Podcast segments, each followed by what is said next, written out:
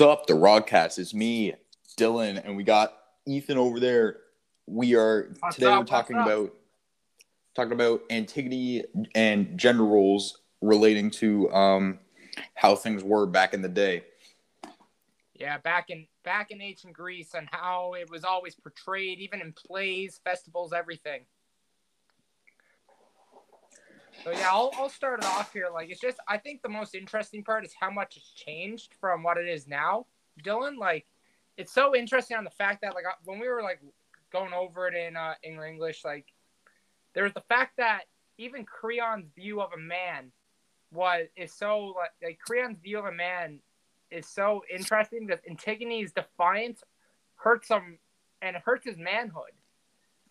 Like he even says, "I'm no man. She is a man. She's the king. If she gets away with this, like he even he's so hurt by what she's doing. He's even saying it out loud in in the time as well. Now, obviously, it's a lot changed since in the world and how every like it's really pushed everyone's equal, which is obviously how it should be but it's so it's so interesting to like see something from so long ago and how it was even portrayed back in ancient Greece. Very true. I'd like to talk about when Ismene was falling into the gender roles with which how she would like to be portrayed as a woman, thinking it's more womanly, and how how she would portray herself to the public, and you know, not s- speak up Not- against, yeah, not join men. not defy, not defy the king or men at all. Crazy thing that's- about that's how much has She changed. even said that it's not her it's not her place. That like when she that's her reasoning against Antigone, and that's that's one of the things about Antigone. You didn't like. I'm not.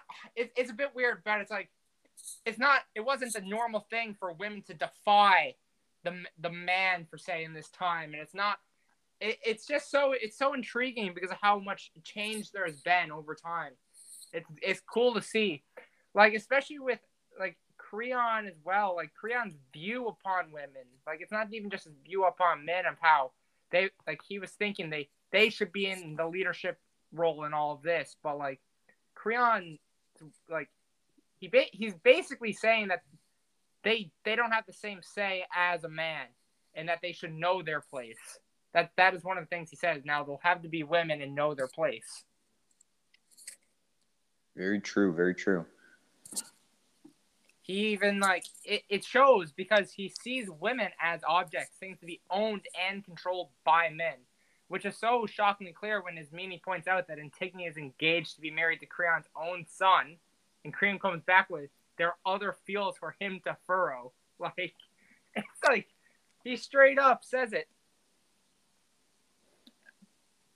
Good thing times have changed for mostly the better. I mean, absolutely. It's just I think it's a very cool, relatable topic because of how how much how much the world has changed in that degree of gender equality over just the uh I, I think it's like the last 100 years like if you look at it it's it's incredible. But it's really cool to look at something from back in back in the like greek greek times when greek was so powerful and how even it's portrayed in plays. And it's almost like the start it's like the very start of women because like of women getting power because it showed in the play